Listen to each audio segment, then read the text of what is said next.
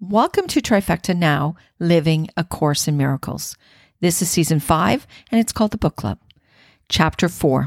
Welcome back. Today is my youngest son's 18th birthday.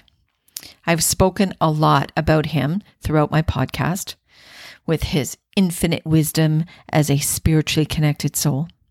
He radiates joy wherever he goes and with whomever he meets. I'm not sure that anyone could really dislike him if they tried. I am so blessed to have his lessons be mine and his spirit teach me how to see this world exactly how it was meant to be seen. Not through our body's eyes, but through spiritual vision. My father also celebrated his birthday this month, a couple weeks ago, his 82nd birthday. So I'd like to say happy birthday to both of them.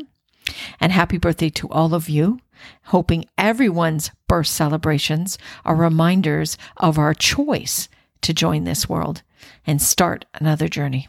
So let's begin. We are on chapter four, which is on page 52. And this chapter is called The Illusions of the Ego.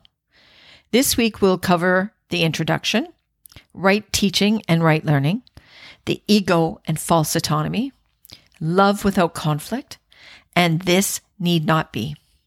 I'm only covering five sections, as I've said before, at a time, which will keep us in the 30 minute range. There's a lot to digest. There's a lot to take in. So I just want to cover that much each time. I'll read out specific pieces to help facilitate a better understanding of what is written. We'll pick up chapter four in two weeks and then move into chapter five. So let's begin. On page 52, introduction, paragraph one says the Bible says that you should go with a brother twice as far as he asks. It certainly does not suggest that you set him back on his journey. Devotion to a brother cannot be set back either. It can lead only to mutual progress. The result of genuine devotion is inspiration. A word which properly understood is the opposite of fatigue. To be fatigued is to be dispirited, but to be inspired is to be in the spirit. To be egocentric is to be dispirited, but to be self centered is the right sense, in the right sense, sorry, is to be inspired or in spirit. The truly inspired are enlightened and cannot abide in darkness. Paragraph two starts with You can speak from the spirit or from the ego. You choose which one. If you speak from spirit, you've chosen to be still and know that I am God. End quote. Paragraph three starts with the journey to the cross should be the last useless journey. Do not dwell upon it, but dismiss it as accomplished. If you can accept it as your own last useless journey, you are also free to join my resurrection. Until you do so, your life is indeed wasted. It merely reenacts the separation, the loss of power, the futile attempts of the ego at reparation, and finally the crucifixion of the body or death. Such rep- repetitions are endless until they are voluntarily given up. Do not make the pathetic error of clinging to the old rugged cross. The only message of the crucifixion is that you can overcome the cross. Until then, you are free to crucify yourself as often as you choose. This is not the gospel I intended to offer you. We have another journey to undertake, and if you will read these lessons carefully, they will help prepare you to undertake it. That's the end of the introduction. So that's a lot to take in for that introduction. But what it's just telling you from the beginning is that it's really important to understand that we need to meet our brothers and sisters equally from the same position without judgment and without any kind of decisions as to what their journey should be. The other last part of that section talks about the crucifixion and the resurrection. And Christ is trying to tell us that the biggest mistake we made and religions have made is the emphasis on the crucifixion of Christ. Christ didn't have to be crucified. Christ had the power to stop it. The point was, and, and so did God, but the point was not to stop it. The point was to let us see that we are not about bodies, that the bodies don't mean anything. The message was the crucif uh, sorry, the message was the resurrection, not the crucifixion. They wanted Christ and God wanted us to see that we are eternal beings, that our bodies are not important. The next section on page 53 starts with right teaching and right learning. A good teacher, paragraph one starts with a good teacher clarifies his own ideas and strengthens them, strengthens them by teaching them. Teacher and pupil are alike in the learning process. They are in the same order of learning, and unless they share their lessons, conviction will be lacking. A good teacher must believe in the ideas he teaches, but he must meet another condition. He must believe in the students to whom he offers the ideas. Paragraph two starts with Many stand guard over their ideas because they want to protect their thought systems as they are, and learning means change. Change is always fearful to the separated because they cannot conceive of it as a move towards healing the separation. Sentence six, a little further down, says, Nothing can reach spirit from the ego, and nothing can reach the ego from spirit. Spirit can neither strengthen the ego nor reduce the conflict within. The ego is a contradiction. Yourself and God's self are in opposition. They are opposed in source, in direction, and in outcome. They are fundamentally irreconcilable because spirit cannot perceive and ego cannot know. They are therefore not in communication and can never be in communication. Now I'm going to stop here for a second because I, that's a lot. So first, the part about the teacher, and it was so interesting that because as a teacher, I was reading this as a teacher from that perspective. And then as I've read this book many times, I come to realize that what they're talking about is every one of us are teachers and every one of us are learners. So if we approach teaching others in the same mindset as we approach learning, then the, the transmission back and forth is equal. And that's what it's trying to stay, say here is that it needs to be on equal grounds. Now, this part about ego and spirit being in contradiction is basically saying that we, as long as we see ourselves as egos, as long as we see ourselves as body, then we're going to have great difficulty seeing ourselves as God, seeing ourselves as one with God. And that's when it says we're in opposition with God. The self that we've created is in opposition with God right now, not the spirit part of us. We're in unison. We're equal. We are one. But the part of us in this world that we think we are, the bodies, that's in opposition with God. So paragraph three says spirit need not be taught, but the ego must be. Learning is ultimately perceived as frightening because it leads to the relinquishment, not the destruction of the ego, to the light of spirit.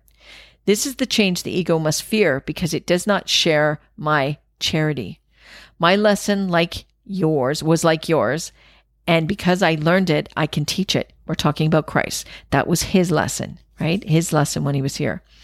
I will never attack your ego, but I am trying to teach you how its thought system arose.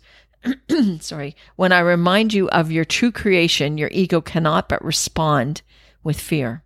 Paragraph four. Teaching and learning are your greatest strengths now because they enable you to change your mind and help others to change theirs.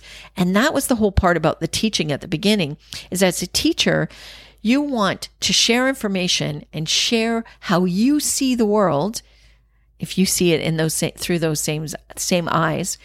And through doing that that's how you help people change. Can't make people change. That's their journey.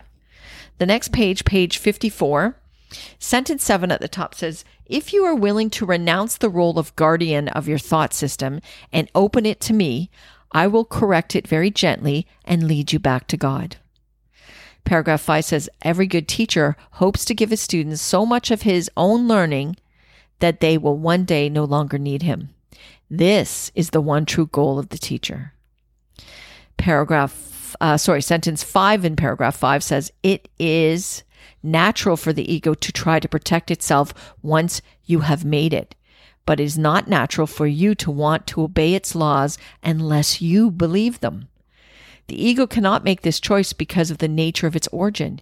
You can because of the nature of yours. We're not egos, we're spirits. And the minute we can shift our perception away from our ego minds and back to our spirit minds, that's when we'll understand our true nature. Paragraph six says egos can clash in any situation, but spirit cannot clash at all. If you perceive a teacher as merely a larger ego, you will be afraid because to enlarge an ego would be to increase anxiety about separation.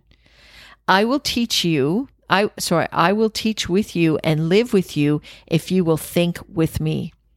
But my goal will always be to absolve you finally from the need for a teacher. That's the ultimate goal. Is once we learned the lessons we came here to learn, we won't need a teacher anymore. Paragraph 7 says at the bottom of that same page 54 says your worth is not established by teaching or learning. Your worth is established by God. As long as you dispute this, everything you do, as long as you dispute this, everything you do will be fearful, particularly any situation that leads itself to the belief in superiority and inferiority. Teachers must be patient and repeat their lessons until they are learned. I am willing to do this because I have no right to set your learning limits for you. Again, nothing you do or think or wish or make is necessary to establish your worth. This point is not debatable except in delusions. Your ego is never at stake because God did not create it. Paragraph 8 at the bottom starts with the ego tries to exploit all situations into forms of praise for itself, next page, in order to overcome its doubts. It will remain doubtful as long as you believe in its existence. Sentence six, a little bit further down, says, When you are afraid, be still and know that God is real. And you are his beloved son, in whom he is well pleased. Do not let your ego dispute this, because the ego cannot know what is as far beyond its reach as you are. Paragraph 9 says, God is not the author of fear, you are. Sentence 4 says, You are not at peace because you are not fulfilling your function. God gave you a very lofty function that you are not meeting. Your ego has chosen to be afraid instead of meeting it. Paragraph 10 says the ego is afraid of the spirit's joy because once you have experienced it, you will withdraw all protection from the ego and become totally without investment in fear. Paragraph sentence 5 says listen only to God who is incapable of deception as is the spirit he created. Release yourself and release others. So before I go on, just in the section we've I've been reading, you know, this is trying to get the message across really clearly that you are not your ego. We created our egos in this world and through material gain and through the desire to be unique and individual and better than everyone else, we lost sight of who we truly are. We are spirits. We are not bodies. This book is going to say that so many times until you understand it and accept it to be the truth. This is where this is going. Um, when we're talking about the ego, the fear that you feel, the fear that comes into your bodies is all directed from the ego. It's not from spirit, and it's certainly not from God. The book will tell us that the opposite of fear is love. If you're feeling fear, then love is not there. The next page, on page 56, at the top, sentence two says, Humility is a lesson for the ego, not for the spirit. Spirit is beyond humility because it recognizes its radiance and gladly sheds its light everywhere. The meek shall inherit the earth because their egos are humble, and this gives them truer perception. The kingdom of heaven is the right, is the spirit's right, whose beauty and dignity are far beyond doubt, beyond perception, and stand forever as the mark of the love of God for his creations, who are wholly worthy of him and only of him. Nothing else is sufficiently worthy to be a gift for a creation of God himself. And then the last thing I want to um, talk about in this last section is um, paragraph 13. The last sentence starts with number eight says, Spirit is far beyond the need of your protection or mind. So remember this. And th- this is what it says here. In this world, you need not have tribulation because I have overcome the world. That is why you should be of good cheer. So any fear, any tribulation, any concerns, any sadness, any depression you have is only of this world. It's not who you truly are, and it's not what God has given us. It's what we have chosen to accept as part of our role in this world. And we can change that by changing our mind. The next section is called the ego and false autonomy. Paragraph one says, It is reasonable to ask how the mind could ever have made the ego. In fact, it's the best question you could ask. Paragraph two says, Everyone makes an ego or a self for himself, which is subject to enormous variation because of its instability. He also makes an ego for everyone else he perceives, which is equally variable. So not only do we make our, an ego for ourselves, but we make an ego for everyone else because we judge everybody else. And in judging them, we create an ego for them. Paragraph three says, on page 57 says, Your own state of mind is a good example of how the ego was made. When you threw knowledge away, it is as if you never had it. Sentence six, a little bit further down, says, But do not forget that the mind need not work that way, even though it does work that way now. Paragraph four starts with Think of the love of animals, of the love animals have for their offspring. I think there's a little bit of an error there, and the need they feel to protect them. That is because they regard them as part of themselves. No one dismisses something he considers part of himself. Sentence seven further down says the question is not how you respond to the ego, but what you believe you are. Belief is an ego function. And as long as your origin is open to belief, you are regarding it from an ego viewpoint. When teaching is no longer necessary, you will merely know God. Belief that there is another way of perceiving is the loftiest idea of which ego thinking is capable. That is because it contains a hint of recognition that the ego is not the self. Paragraph 5, sentence 4 says you have no sense of real self preservation and are likely to decide that you need precisely what would hurt you most. Yet, whether or not you recognize it now, you've agreed to cooperate in the effort to become more harmless and helpful, attributes that must go together. Your attributes, even your sorry, your attitudes even towards this are necessarily conflicted because all attitudes are ego based. This will not last. Be patient a while and remember that the outcome is as next page 58 certain as God. Paragraph six, sentence three says To the ego, to give anything implies that you have to do without it. When you associate giving with sacrifice, you give only because you believe that you are somehow getting something better or can therefore do without the thing you give. Sentence five says giving to get is an inescapable law of the ego, which always evaluates itself in relation to other egos. It is therefore continually, continually preoccupied with the belief in scarcity that gave rise to it. Paragraph seven says the ego literally lives by comparisons. Equality is beyond its grasp and charity becomes impossible. The ego never gives out of abundance because it was made as a substitute for it. That is why the concept of getting arose in the ego's thought system.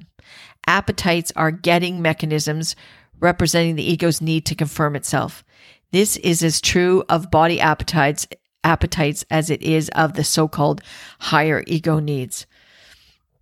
Paragraph 8 says the ego believes it is completely on its own, which is merely another way of describing how it thinks it originated. This is such a fearful state that it can only turn to other egos and try to unite with them in a feeble attempt to at identification or attack them in an equally feeble show of strength. It is not free, however, to open the premise. Sorry, strength. Yeah, it is not free, however, to open the premise to question because the premise is its foundation. Okay, so just to go over a little bit, they've talked a lot about the ego right here.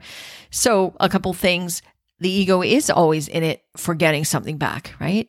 The ego gives to get back. That's the whole idea. You know, what goes around comes around. That's an ego thought system. You can say there's a Christian aspect to it, and there is because miracles, when you give miracles, mirac- you receive miracles. So that does how that goes around comes around. But the ego created that for the purpose of giving and getting. Um, they also, the ego lives by comparison. Absolutely. We're always in judgment, always judging our brothers and sisters, always comparing this person with that person, this, this idea with that idea, always looking at everything in comparison.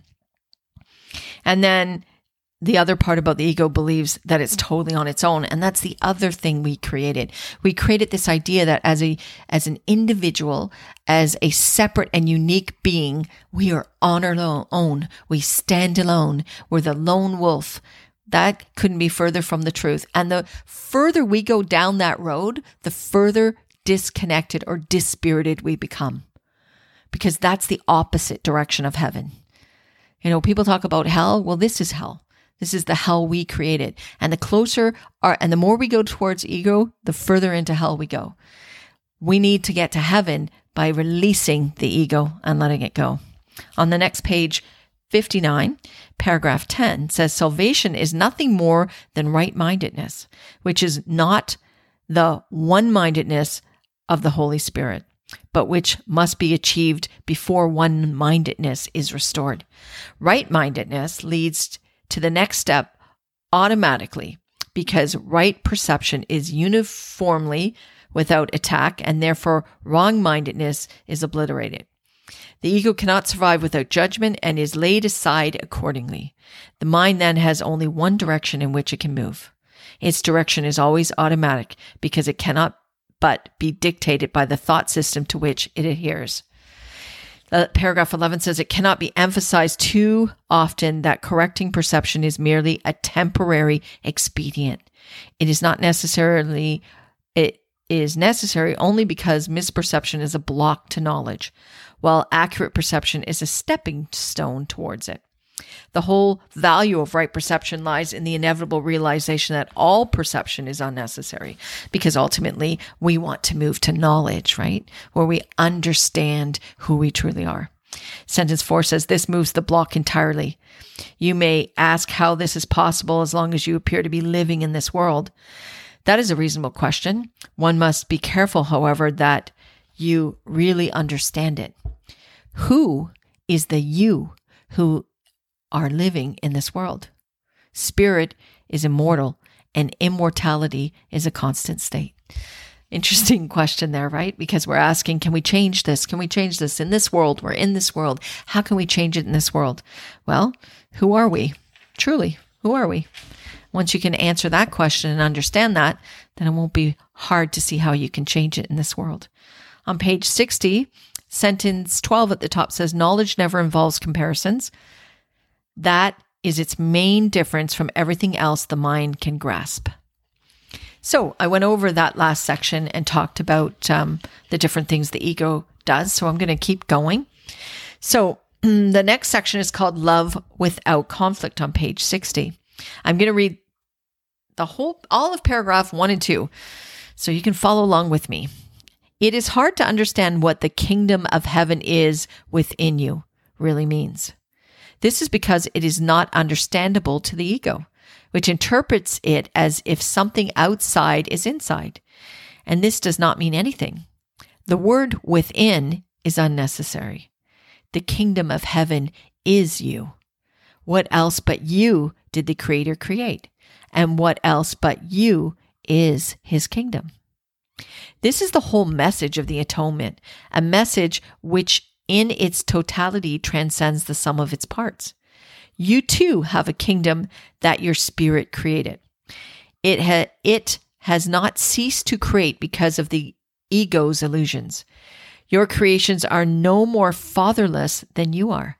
Your ego and your spirit will never be co creators, but your spirit and your creator will always be. Be confident that your creations are safe as you are. The kingdom is perfectly united and perfectly protected, and the ego will not prevail against it. Amen. This is written in the form of a prayer because it is useful in moments of temptation. It is a declaration of independence. You will find it very helpful if you understand it fully.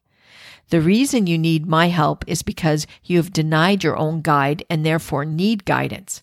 My role is to separate the true from the false so truth can break through the barriers the ego has set up and can shine into your mind. Against our united strength, the ego cannot prevail. So remember that is a little prayer. The kingdom is perfectly united and perfectly protected. So we're talking about the kingdom in us, the spirit in us, and the ego will not prevail against it. That in the end, we are always spirit. We will always be spirit. Even, well, particularly when we leave here, that's when we'll know for sure that's true. Paragraph three, sentence three the ego must offer you some sort of reward for maintaining this belief.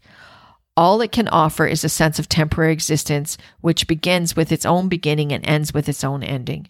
It tells you this life is your existence because it is its own. Against this sense of temporary existence, Spirit offers you the knowledge of permanence and unshakable being.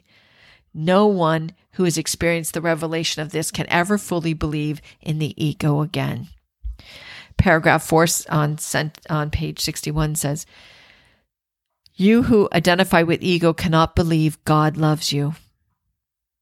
Sentence four says, You cannot conceive of the real relationship that exists between God and his creations because of your hatred for the self you made.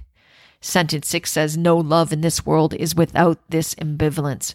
And since no ego has experienced love without ambivalence, the concept is beyond its understanding paragraph five says there is a kind of experience so different from anything the ego can offer you uh, sorry, offer that you will never want to cover or hide it again. It is necessary to repeat that your belief in darkness and hiding is why the light cannot enter. The Bible gives many references to the immeasurable gifts which are for you, but for which you must ask. This is not a condition as the ego sets conditions. It is the glorious condition of what you are. Paragraph six says, No force except your own will is strong enough or worthy enough to guide you. In this, you are as free as God and must remain so forever. Paragraph seven says, It has never really entered your mind to give up every idea you ever had that opposes knowledge you retain thousands of little scraps of fear that prevent the Holy One from entering. Light cannot penetrate through the walls you make to block it, and it is forever unwilling to destroy what you've made. So, this is a really good point. What you have to understand is free will is something that was given us. God will never step in and change that and take it over. He won't do that. He created us and gave us free will, and sent us here, or we decided to come here to search out the lessons that we wanted to learn. He's not going to step in, He's not going to change it. He's going to let us choose. But what He wants us to know is that choice is right there, always for us. And He is right there, always for us. So, uh, sentence seven at the bottom says, I will love you and honor you and maintain complete respect for you for, sorry, for what you have made, but I will not uphold it unless it is true. So Christ says, you can decide anything you want for yourself. However, and he will support you, but he's not going to uphold it. He's not going to stand beside you unless it's true. Um, and then on page 61 at the bottom, it says, I will never, and you change the page to change the page to 62 forsake you any more than god will but i must wait as long as you choose to forsake yourself because i wait in love and not in impatience you will surely ask me truly i will come in response to a single unequivocal call paragraph 9 says in your own mind though denied by the ego is the declaration of your release God has given you everything. This one fact means the ego does not exist, and this makes it profoundly afraid. In the ego's language, to have and to be are different, but they are identical to the Holy Spirit. The Holy Spirit knows that you both have everything and are everything. Sentence 7 says that is why we make no distinction between having the kingdom of God and being the kingdom of God. So that's, uh, what is that one? that's love without conflict. Okay, so the next section on page 62 at the bottom is this need not be, and this is the last part we'll cover. Paragraph 1 says, If you cannot hear the voice of God, it is because you do not choose to listen that you do listen to the voice of the ego is demonstrated by your attitudes, your feelings, and your behavior. Yet this is what you want. This is what you are fighting to keep and what you are vigilant to save. Your mind is filled with schemes to save the face of your ego, and you do not seek the face of Christ. Next page, page 63, paragraph 2, sentence 2 says, When your mood tells you that you have chosen wrongly, and this is so whenever you are not joyous, then know that this need not be. In every case, you have thought wrongly about some brother God created and are perceiving images your ego makes in a darkened glass. Sentence 9, closer down, says, As a loving brother, I am deeply concerned with your mind and urge you to follow my example as you look at yourself and at your brother and see in both the glorious creations of a glorious Father. Paragraph 3 says, When you are sad, know this need not be. Depression comes from a sense of being deprived of something you want and not have. Remember that you are deprived of nothing except by your own decisions, and then decide otherwise. Paragraph 4 says, When you are anxious, realize that anxiety comes from the capriciousness of the ego and know this need not be. You can be as vigilant against the ego's dictates as for them. Paragraph 5 says, When you feel guilty, remember that the ego has indeed violated the laws of God, but you have not. Leave the sins of the ego to me. That is what atonement is for. But until you change your mind about those whom your ego has hurt, the atonement cannot release you. While you feel guilty, your ego is in command because only the ego can experience guilt. This need not be. Paragraph 6 says, Watch your mind for the temptations of the ego and do not be deceived by it. It offers you nothing. Paragraph 7 at the bottom, sentence 2 says, The problem is not one of concentration, it is the belief that no one, including next page, page 64, yourself is worth consistent effort. If we don't think if, if we don't think we're worthy of this change, if we don't think that we're worthy of God, then we are not going to be worthy of God. And that's not because of God, that's because of ourselves. God is right there in us, always has been, always will be. Paragraph 8, sentence 2 says, There is no limit to the power of the Son of God, but he can limit the expressions of his power. Remember, we're talking about us when we say Son of God. But we can limit the expressions of his power as much as he chooses. Your mind and mine can unite in shining your ego away, releasing the strength of God into everything you think and do. Do not settle for anything less than this, and refuse to accept anything but this as your goal. Sentence six says, Judge how well you have done this by your own feelings, for this is the one right use of judgment. Judge like any other judgment, like any other defense, can be used to attack or protect, to hurt or to heal. Paragraph 9, sentence 1 says, You are a mirror of truth to which in which God himself shines in perfect light. Paragraph 10 says, The first coming of Christ is merely another name for the for the creation. For Christ is the Son of God. The second coming of Christ means nothing more than the end of the ego's rule and the healing of the mind. I was created like you in the first, and I have called you to join me in the second. I am in charge of the second coming, and my judgment, which is used only for protection, cannot be wrong because it never attacks. Yours may be so distorted that you believe I was mistaken in choosing you. This is really big. I remember when I first read this. What Christ is saying is that when he came here to teach us about our eternal life and to teach us about who we truly were, that was the first coming. What he's suggesting in this book is the second coming. He's not coming back. Nobody's coming back. We are going to wake up. We are going to let go of our egos and understand that Christ and God and the Holy Spirit are in us as one, just as we are one with every other soul on this planet. And until we understand that, the second coming won't be coming. We have to get there in order for us to meet the second coming.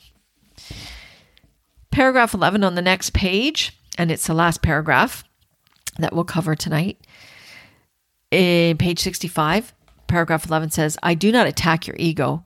I do work with your higher mind, the home of the Holy Spirit, whether you are asleep or awake, just as your ego does with your lower mind, which is its home.